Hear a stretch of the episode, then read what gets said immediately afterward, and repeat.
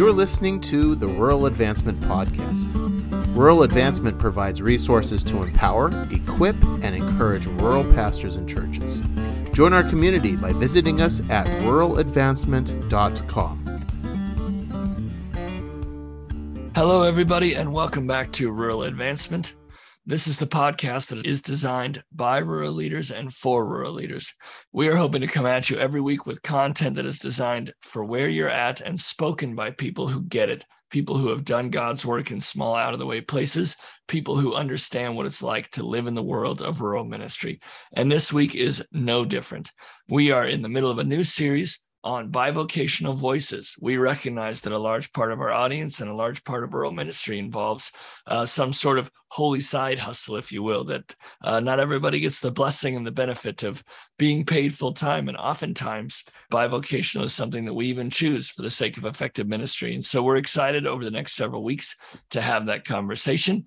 I am your host, Joe Epley, with a voice that is a little scratchier than usual. So please put up with me. Today, I am excited to introduce to our guest. We have with us Steve McBrien, and uh, he is a rural pastor who I believe chose to be bivocational for the sake of furthering ministry. And so I'm excited for him to tell his story. But the first thing I want to say is, Steve, how you doing, man? Hey, good, Joe. Appreciate you having me on here. I'm excited to share our story today. Awesome. Well, I'm excited to hear that story and for our listeners to hear that story. I think it's one that obviously just speaks of what God's doing in your context and through your ministry. And so, uh, why don't you start? I ask everybody the same question because I want uh, maybe people to understand your connection to the rural church, right? Um, including kind of how you came to work at your uh, current church and maybe like why you love rural ministry so much. So kind of that that story of your connection with the rural church. Yeah, absolutely. Pretty much raised in rural areas all my life as I got become an adult. Moved to a bigger town, but always had rural in my heart. Family kind of country people and you know so it wasn't like a drastic culture shock to us to come to where we're at and begin to minister to these people i remember the we had kind of a meet and greet when we came that weekend to try out and they'd been without a pastor quite some time and so we had the dinner and then just kind of had an open discussion afterwards with the few people that were here at the time and i remember after we were done the guy that was kind of emceeing the meet and greet said, Well, folks, I don't know about you, but he sounds like us. He talks like us. You know, he, he kind of gets where we're at. And so that made us feel good that we hadn't lost really our connection with rural America. So we, we faded off pretty good right off the bat. And when we came, your typical, you know, revitalization. Church has been here. Matter of fact, next year we will celebrate 100 years at this location as a church. And so, you know, they two and three years was like maximum for pastors and you know it, it was your typical horror story when it comes to church you know in ministry and rural ministry. And um, i talked to the superintendent and he said hey steve if you see it that's wonderful. If you can't see it that's okay too.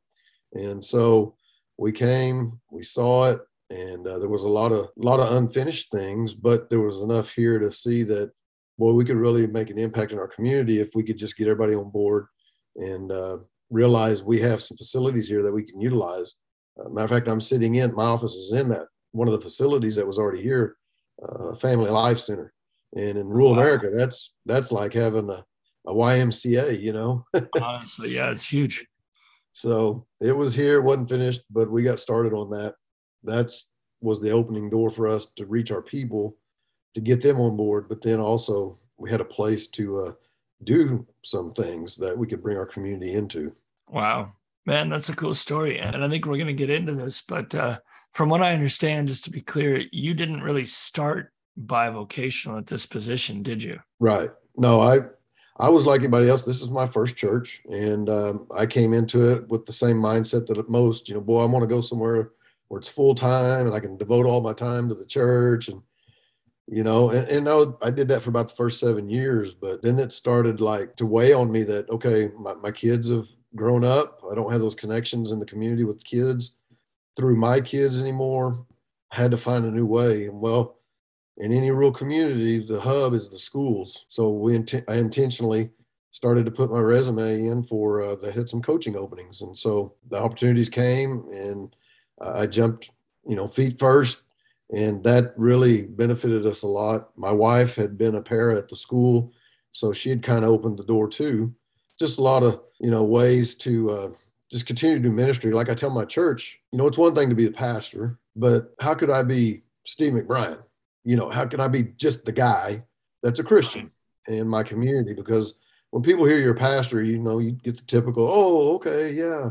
And they kind of shut you off, you know, not being, yeah, yeah, not being mean or anything, but they just kind of turn on their preacher filter. Yeah, yeah 100%. And, uh, yeah. And so when I, I got into the this side of it, it was like, okay, now I get to meet people again back in the workplace and I get to deal with, you know, young men and, and mentor young men in a way that I had no way to do before, unless I was doing youth ministry, which I wasn't. Sure. So, you know, it really was intentional because it felt like I, I needed to do something outside of the church because if I didn't, uh, you know, we've tried this for decades and it doesn't work. We'll just sit here in our church, wait for people to come. Well, it don't work. And I had to lead my church family. Well, the best way to lead them was, you know, if I'm going to preach about, you know, evangelizing your coworkers and your family and your friends, well, I needed to find a way to do that myself. Obviously, moving here from out of state, I had no family. And, and without working at the school, I didn't have anyone to reach out as a coworker. And so it just made sense. And uh, the school, we had won their their hearts over. They had trusted us. By this time, seven years, we we had given them a reason to trust us, and so um, i have been around sports my whole life anyway. Played it, coached it, you know, coached my own kids, and so it wasn't like I had to learn a new trade, and so uh, it, it, just fit, and uh, the Lord ordained it. When I I can remember moving here and thinking, okay, I'm new. You know, my son, my youngest son, was going into fifth grade my daughter was going to be a freshman in high school, and I'd coached them up to this point. and I'm like, all right, now I don't have to do this anymore. I can go and just play ball, and it, just didn't work out that way. I still ended up, you know, in a small town. They're always looking for coaches. They're always looking for, you know, people to help, and so I jumped right back in, not knowing that seven years down the road it would actually be a great asset when these openings came because, like I said, I'd earned the trust of the school principal, superintendent, and all those. So it was deliberate. It's not for the money. Sure, sure, Absolutely sure. not for the money. The two least paid jobs I think there are is preachers and coaches. Yeah, you know, true. you can throw in, you can even throw in teachers in there too, I believe. But most most underpaid people there are, but it's the greatest reward too. Yeah. So well, and honestly, I love uh, hearing that journey because one of the things I mentioned briefly at the beginning is. Um, I think there's a viewpoint of bivocational that still persists in a lot of people's mind where they say, I will do bivocational if I have to, uh, but eventually, I'd love to be full time because who doesn't see the blessings, you know, of that that kind of full time uh, ministry and then the full time to devote to the church. But it's cool that in your story, you actually saw the limitations of being full time in a sense. Like you said, yeah, I, I, I can do this, and sure, there's some good things, but but it severely began to limit maybe your involvement in the community. And so to choose bivocational I think speaks a lot of the value of what it means to be in our community.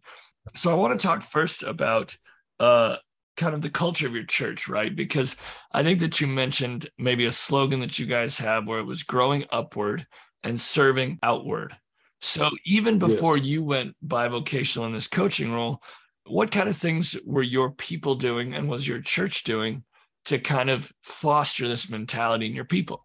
Well, when we got here, they were just, you know, they were surviving and uh, doing the best they could. You know, they had the core group of folks that, you know, stuck tight. Like I said, they, uh, it was close to two years. They didn't have a pastor, you know, I mean, it, it had to be That's really tough, scary, yeah. but they were able to, yeah, they were able to keep the, the bills paid enough, you know, had a little bit in savings and they were just, just kept holding on, kept holding on. Luckily they had a, a, a lady ministering in the mornings and a gentleman come in the evenings and do a Sunday night. And then Wednesdays they were kind of just on their own and they just maintained and kept it afloat. So when we got here, you know, we're young, full of ideas. Hey, let's go reach the world. And and we had to be a little careful with that. We just didn't come in and just, you know, rock the world because then we, we'd been doing it all by ourselves.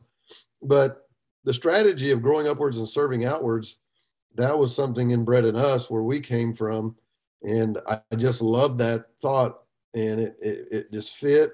And I thought, man, what a better place than in rural ministry because typically in churches, rural or suburban or city, whatever, they're doing one or the other. Sure. They're either always giving out and not really growing spiritually, or they're growing spiritually, you know, almost pharisaical and not doing anything Absolutely. outside. and so the two really fit together. And, and I remember having the conversation with one of my deacons, and I'm like, I'm questioning everything. You know, how come this logo's on this envelopes and what's about this and what's touchable, what's not? And he's like, Pastor, it's just what we had, and that's just, you know, it's that was probably from a former pastor. Sure. I said, okay, well, here's my thoughts. Here's the motto. Here's our vision. You know, I, I, I said, this is what I'm thinking. I'm going to teach on it. And he's like, Pastor, whatever you think. I mean, literally, it was just like, whatever you think. You know, they they had never heard of a vision or a motto Right. or you know having a, a type of verse to to live from as a church.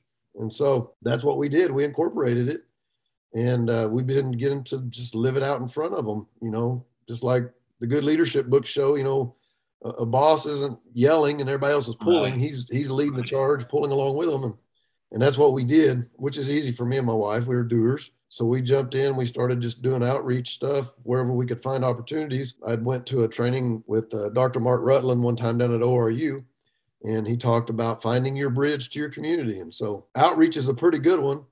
And everybody in your church can do some shape or form of the outreach. Our church was, you know, not negatively, but was older. Me and my wife, I think there was one couple younger than us and we were in our you know mid to late 30s at the time and uh, it's like but we can still do outreach even with our older people they wanted to come and help serve whether it was bagging up stuff or just you know right now uh, we're doing a bunch of blankets that we got back Oh, I- over I here can and- see that. Our listeners won't, but I can see it in the background of your video. yeah there's like over 500 blankets there that our older ladies are able to seam and hem up and and get them ready and because we had to do some modifications on them but outreach was a way that everybody could be involved. And so it, it just fit. And so we began to live that out. And for the first seven years during the summer it was usually july um, those first seven years we did a leadership I, I did a leadership training and it was always focused on the bigger picture. It was always on outreach. It was always on you know let's get our eyes off of us. Let's don't be the church you know or don't go to church. Let's be the church. The whole mindset. And we just we just did that for like seven years. My pastor had taught me he said steve when you start casting vision you say it until you're sick and tired and then when you're sick and tired you say Oh, it some more. yeah. and, so, and so we just kept doing that yeah. And then after seven years you know when you start getting newer people the the dna has changed the culture's changed and so now your people are repeating what you're saying. And so you don't have to quite teach it as much. Now it's just living it out and explaining why we do it more than getting them to see why we need to do it. So it's been quite an adventure. Our people got on board with it. Once they got there they loved it. They saw the response. They saw church growth. And like my pastor used to tell me he's like steve people can't argue with growth you know when people are getting saved and lives are being changed marriages are being healed they can't argue with That's that true.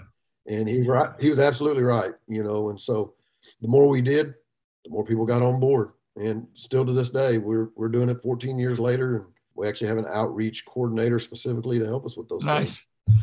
Well, and uh, and honestly, um, man, what a cool what a cool testament to culture because I think again, if our goal is to be in the community and, even for pastors to lead the charge by finding ways to serve in the community, whether it's for the money or not, whether it's because you need the job or not. Right. But I think it's just so cool because um, one of the great disconnects is sometimes it can feel in a church like the pastor's this full-time clergy who's always stuck in the church walls. And then you've got these people working 40 hours a week and they're working on the community, trying to live it out. And I and I love that maybe bivocational is a way for us to feel more connected to our people and to feel like we are leading the charge in a tangible way.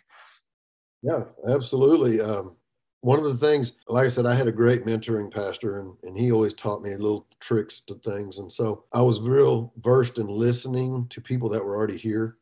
He said, if you'll just listen, you'll know the past. And I don't know, it's probably year three or four.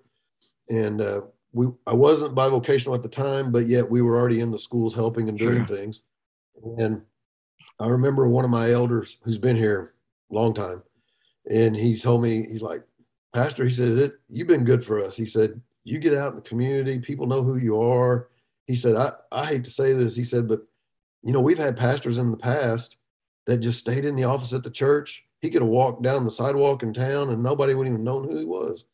And I heard that and I thought, okay, that tells me I'm on the right track and I need to get because that impacted him enough to remember that to tell me Right. some years later that I thought, okay, I'm listening. Yeah, absolutely. and and so we just got out there and did more. Yeah. Um, so obviously we've touched on a little bit, but I kind of want to dive into it real intentionally here. So you became bivocational by choice. A lot of people, again, as we mentioned, kind of view full full-time pastoring as the goal, but you willingly chose to add hats, add jobs. And so I really want to dive into the motivations for your decision because again, obviously there was something in your full-time ministry that you felt was lacking. And I want us to maybe describe that a little bit even from your seat as Okay. you know and then there was something that you distinctly gained you know kind of from going by vocation so let's really intentionally focus on those two what what was it that you were lacking just as being this full-time pastor and then what is it you're gaining by jumping in by vocation Okay. Well, what we were lacking was, like I said, a, a way for me to connect to the community more than just being that pastor who showed up with supplies to the school or, you know, we fed the football team or if we were just doing a free coffee and hot chocolate at the Christmas parade. We were at, a, we have an actual little uh, community festival here we do every year in the fall. We just had a couple weeks ago, you know, doing outreach there. Th- those were becoming pretty routine. Everybody kind of knew that our church did those things. You know, they were appreciative of it. But me, as before I was a pastor, you know, I really took my job as a missions field. I really did. I, I our pastor challenged us in that area, and I and I took that serious. And so I I was missing that personally. I didn't feel like I was getting to witness to anybody. Yeah, I could get up and preach about it, but one of my good pastor friends told me a long time ago, he says, Steve, whatever you want the church to do, you got to do. yeah You know, if you want your church to give, you got to give. If you want your church to evangelize, you got to evangelize. You know, and it was so true. And so I was like, okay, I've got to be intentional about this and find a way. And my background from the workplace, I was a mechanic. I mean, and I was like, well, you know, it'd be kind of hard to take a job like that because you're on call. Right. And here I'd be right back in the same boat that I was in before, trying to minister and uh, working a full time job. And that wasn't quite the fit either. So just being patient and really knowing that I needed to find a road in. And then, like I say, they, uh, here's the thing pastors need to understand about rural schools they struggle with finding teachers, they struggle with finding coaches. And if they do, they don't necessarily stay very long. It's almost like rural churches. You know, you get them for a year or two and Yeah. they're gone. Well, they're young, they're right out of college, they get a job because the little schools are just dying to find anybody. Like a small church, they're just dying to find anybody. So there's a lot of equivalencies there. And I thought, man, you know what? I can I can take both of those and make them fit together. And after being here seven years, I had built enough, established enough influence in the community, but also in the church. We had good leadership by that time that knew what a vision was. And they were really excited. I can remember being kind of nervous when I went to the board and said, Hey, they're, they've accepted me. They, they want me to be the assistant football coach and the assistant basketball coach. Are you guys okay with that? And didn't even bat an eye. They're like, Oh, yeah, that's great, Pastor. You know, that's more that's more ways for you to get in. that's a and I'm huge like, testament to the culture that you said too Yes, we had came in year one and did that. I think they'd probably been like, Yeah, yeah. "Uh, no, we got, we brought you here to be our pastor. Right, we right. didn't bring, you know what I mean? But it still works out really well here because I can still come in the office. I can be here, you know, the regular hours, just like if I was teaching at the Sure. school, because all your practices, all your games are in the evenings, and so so it works out really well. But the benefit that we've been seeing, though, it it, it has been people coming to the church. I mean, I don't want to make it sound like we did it to do that because, you know, sometimes you, you get this idea, well, if we do all this outreach, then we'll get people. Well, if we don't get people, are we going to quit doing the outreach? right Well, no, you continue to do it. And I, I know uh, Pastor Barnett out in Arizona one time, I heard him talking about outreaching and stuff. And he said, if you'll reach to the people that nobody wants, God will send you the people everybody wants. oh there you go And I was like, okay, that Wow, makes sense to me. that's you quite know? a nugget of wisdom Yeah. And so I talked about it and hey, we're going to do this no matter what. And we're going to continue to do this. Anything that we started, we still do today. Now it's kind of hard to say, you know, you think, well, man, you know, at some point you have to cut some of that out. When you have good people, you can continue to move forward. But uh, the benefit has been really we've we've reached people in the community, we've reached people at the school because they see us loving on the school, they see us in everyday motion and actions and not just as preachers and not just those people in that church. They get to know us. So uh, one of the very first families that we reached from the school was the superintendent's secretary. We kind of have a little ministry here in town that we started called Indian Muscle, and uh, because we're the Indians, that's our sure. mascot. And it's a faith-based business owner, kind of influencers in the community that pool resources together to help kids at the school with things that for me and you or anybody you know would just take for granted like you know having a bed to sleep sure. on or having groceries in the refrigerator or you know maybe they need some help with some school stuff to go to a votech um, just anything like that we've done all kinds of stuff shoes for pe shoes for a ball team anything like that and so she saw us because i was getting the emails from her from the school when the teachers would have needs it was like i would get it and i'd instantly we'd meet the need right. and we'd take it to her and then she would give it to the school wherever it needed to go so that way the student never knew who it came That's from. That's awesome. So we yeah, so we did this for about, I don't know, six months. And then one day she sends me an email and she says, Hey Steve, this is a, nothing to do with Indian muscle, but hey, I was just curious, what time does your church start? Wow. and so here she is. She's a young mom, husband. They got three kids. At that time, they were all in elementary age. And uh, so they started coming, been coming ever since. Now her husband's actually my uh, soundboard, or we do a Facebook live stream.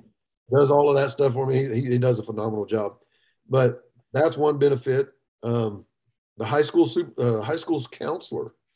She's been a counselor. She just retired this year, but she's been a counselor for 15, 20 years. And it was the same thing. She saw us at the schools, loving on the schools. Anytime there was a need, we jumped on it. And then the last no, I actually, her oldest son, I coached him all four years of high school in football. Nice. And basketball. And I guess it would have been year two of coaching him. The dad sent a message through Facebook and said, Hey, coach, um, me and my wife have been talking, and we'd really like to get the boys and our family back in church. We haven't been in church in a long time. And was just uh, wondering if it'd be okay if we came and visited your church, wow. you know? And it's like, Oh, let me think about that. No, yeah, yeah, absolutely. absolutely. Yeah, exactly. I can clear my schedule. Yeah. We'd fit you in. Yeah. yeah, yeah. And so they started coming, and they've been a great asset too. Still here today. Uh, matter of fact, the husband is one of my deacons. Just this year, got voted in as one of my new deacons. Wow. Uh, coached the oldest son all the way through school. He's my worship leader now. Wow. The youngest son, he's a senior this year. I'm coaching him in football and basketball as well. You know, that's that's been a great benefit, not just salvation wise, but people are getting plugged into the church and actually have an active role in leadership. Wow. And then another another great story is one of the young men that was in our youth group. He was one of the van kids, and you know, not the greatest home life, kind of rough, and a great guy though, great kid. I remember when he was in youth, he would always make sure on Wednesday nights to find me, and he'd say, "Hey, Pastor, you gonna come watch us play our ball game tomorrow?" Yeah. You know, and I'd say, "You bet I'm gonna be there." And uh, at that time, my son was just a year or two older than him, and so I was still going to games. And so I would go and watch him and connect with him. Well, then he got in high school, and his senior year was my first year of actually coaching at the high school. So I coached him in football, and then he graduated, went off to college, a nearby college here. And I remember telling him at the baccalaureate service at the end of it, I told him, I said, Brian, I know God's got a call on your life. And whenever you're ready to fulfill it, you let me know. And he kind of looked at me funny, like, whatever, old man. Oh, yeah, you know, sure. you know, whatever. Coach, I'll see you later. Yeah. Yeah. yeah. And so he goes off to college and oh man, I guess it'd been almost four years later. He had met a young lady at at the camp, at summer camp, you know, like everybody oh, does. I meet somebody at camp. And uh, he was going with our youth group. Well, he met another a young lady at youth camp and they kind of connected. Well, then he came back home. She went back home. And she was on the west side of the state. And he's on the east side. And they never really, you know, stayed connected very long. Probably Facebooked each other a little bit, but that's about it. Well, they both end up at the same college and they reconnect. They start dating. she is doing an internship at the assembly the assembly god church there in that college town and he starts going back to church because of her Wow. Classic story, really. and they reconnect yeah and uh, next thing you know he proposes to her at the campgrounds and uh, she says i do they get married and a week later they're here at our church doing our children's Wow. ministry and now have been here almost two years and uh, doing a great job. They're actually taking over our whole kids ministry. So it's been really cool stories pop up out of that. Not to mention, you know, hundreds and countless of people that we've helped that end up going to church somewhere else, or Yeah. even going back to the church they were were raised in, just realizing they needed to get back to their church. So Yeah. been a lot of cool stories like that. Yeah, and honestly, um, man, that's just huge to see the fruit from that because again, I think that sometimes bivocational is viewed as necessary or kind of this burden, or I guess if I have to, I will. But it's like, man, you I mean, when you're talking my worship leader, my deacons, my kids ministers are a result of so it's not just, hey, I got more attendance, not hey, just people got saved. It's like, man, the the kingdom of God is marching forward because you guys got involved in your community. Man, that is a huge lesson in itself. And I love I love how simple you put that where you're just like, well, to be honest, people just showed up. You know, like it's just cool that, that yeah, you get out in the community and suddenly when people see a face to a name, they go, Man, I could I could go to that church. You know, I know my own pastor serves as an EMT and sure enough, the director of the EMS comes to our church and you know, eventually all these things happen. Yeah. It's cool stuff. Well, yeah. hey. Same way here. We got teachers and coaches and you know all kinds of, of school faculty attend Yeah, here. yeah, So, and it's huge because those connections are deep and they're strong, and they obviously bear fruit for the gospel. and what's really cool, let me throw this in Absolutely. there, Joe, for people that are li- you know, pastors are listening, you know, like, man, that seems like a lot of work. It is a lot of work. But here's what happens. You know, the old saying, your your reputation precedes Sure. you. So since I've been here in 14 years, we've had four different superintendents. We've had, I don't know, probably a half a dozen different principals, which the new elementary principal is somebody in Yeah, our church. She was a she was a teacher and she kept pursuing her master's. Next thing you know, the elementary job's open. She puts in for it, she gets it. Well, we get a brand new superintendent this year, and we were doing a food ministry through June and July out of our parking lot once a week on Mondays through a grant type of deal. And the new superintendent, there again, your your reputation precedes you. He hears all the stuff and he's like, I need to meet this guy. So he shows up, which there again, the secretary goes to Sure, church. sure. yeah. And so she drives him down. And for six weeks, the new superintendent comes and helps us pass out food from Wow. our church parking lot. that's just huge. You can't you can't get that. You Yeah. know what I'm saying? That's just that's such a God moment. It's such a cult. That's all God. It's yes. such a moment of man, we we've been faithful in our community, and, and now you see the fruit of that. Man, Yes. well, I think uh, you and I talked a little bit about the future of the rural church, and I think we agree that it kind of involves pastors working more and more outside the walls, not just in rural settings, but just in general. You know, it seems like that's where it's trending. Um, and this might seem like a simple answer to you. Take it however you want, but do you believe that every rural pastor should seek, or at least be open to be bi- be bivocational in some way? Yeah, absolutely. Um, you know, in some way, shape, or form, a good friend of mine, he just lives about 30 minutes from here, pastors, church about our size. He started driving the school bus. You know, it's in the morning and the afternoon. That's it. He, he takes teams on trips sometimes because he had seen us and it was the same thing. He's like, man, my kids are all out of school too now. He said, I, I need to find a way to connect. And it's a blessing. I mean, I, I could sit here and tell you I don't know how many pastors, at least a dozen that just come off the top of my head that have started doing bivocational. Some of them are ag teachers, some of them are coaches, some of them just drive a school bus, some of them just do the announcing at games. You know, the PA Yeah. guy, whether it's Maybe we're preachers. We could pull that off. um, absolutely. Just, I'm not saying you got to go get a full time job, and make, you know, try to make 60 grand a year, but even if it's just a couple hours a day, just to have your face out there because when life happens, they know you'll pray for them and they'll come to you. Um, one of there's another story right now that's actually we're living in it right now. Two young men, they're brothers. They're only two years apart. One's a senior, one's a sophomore. Been coaching them the whole time.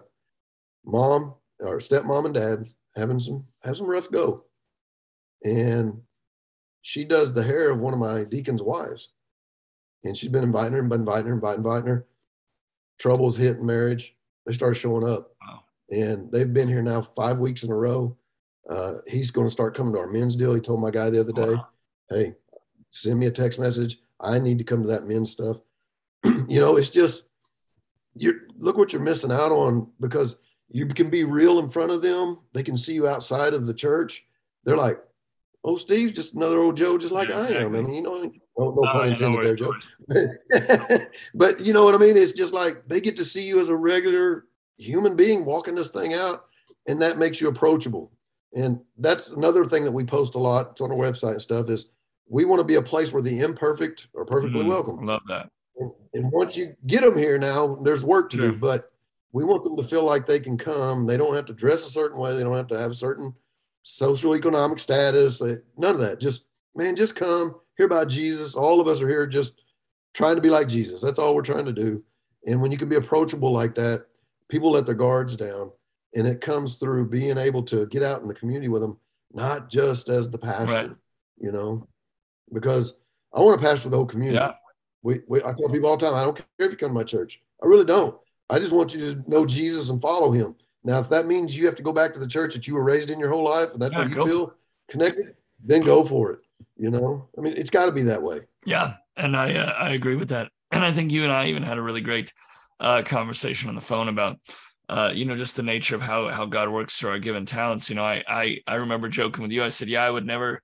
God would never say, "Hey Joe, do you want to reach your community as a football coach?" Because I never played football, um, but I can play five instruments. Who knows if if music lessons yeah. and and uh, you know working with the community band, you know, there's all these ways that, that I could reach that you never will, and all and vice versa. And so for any pastor listening, I hope that uh, maybe today has been an encouragement where even if bivocational is not a necessity, it is desirable. It's it's a way to live life that I think has such fruit for the kingdom of God. So I just want to say one more time, uh, Steve, thank you so much for jumping on this today. Absolutely, I appreciate it, Joe. And uh, you know, anytime anybody's got questions or want to know how we we've been doing stuff, the one big question I do get a lot is, is man, how do you fund the outreach? And what I always tell them is, we created a fund just like you know, it used to be called a banana. Sure, sure, sure. You know, that's your community. That's your community stuff. We actually we actually made a name for it. We have people in our church give a monthly pledge oh, to wow. it, just like you would anything Set else. And that's how we do it. Yeah, that's how we do all of our outreach. So that way, it's not you know bankrupt in our yeah, general fund. Sure. People give to this, and you get more buy-in that way. So you know, I, any little things like that. I know that's always for me when I hear somebody talk. I'm like, okay, well, how did they do that though, and how did they get there? And, so I'm always free to that. You know, feel free to share any of my information with anybody. Absolutely. I'd love to talk, and uh, we we love to share our story because literally this isn't no cliche.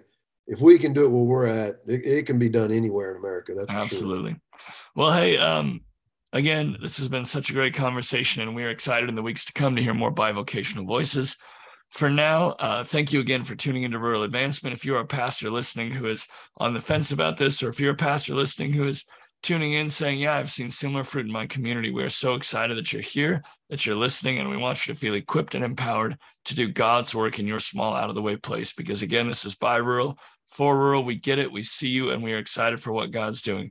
And we will see you next week.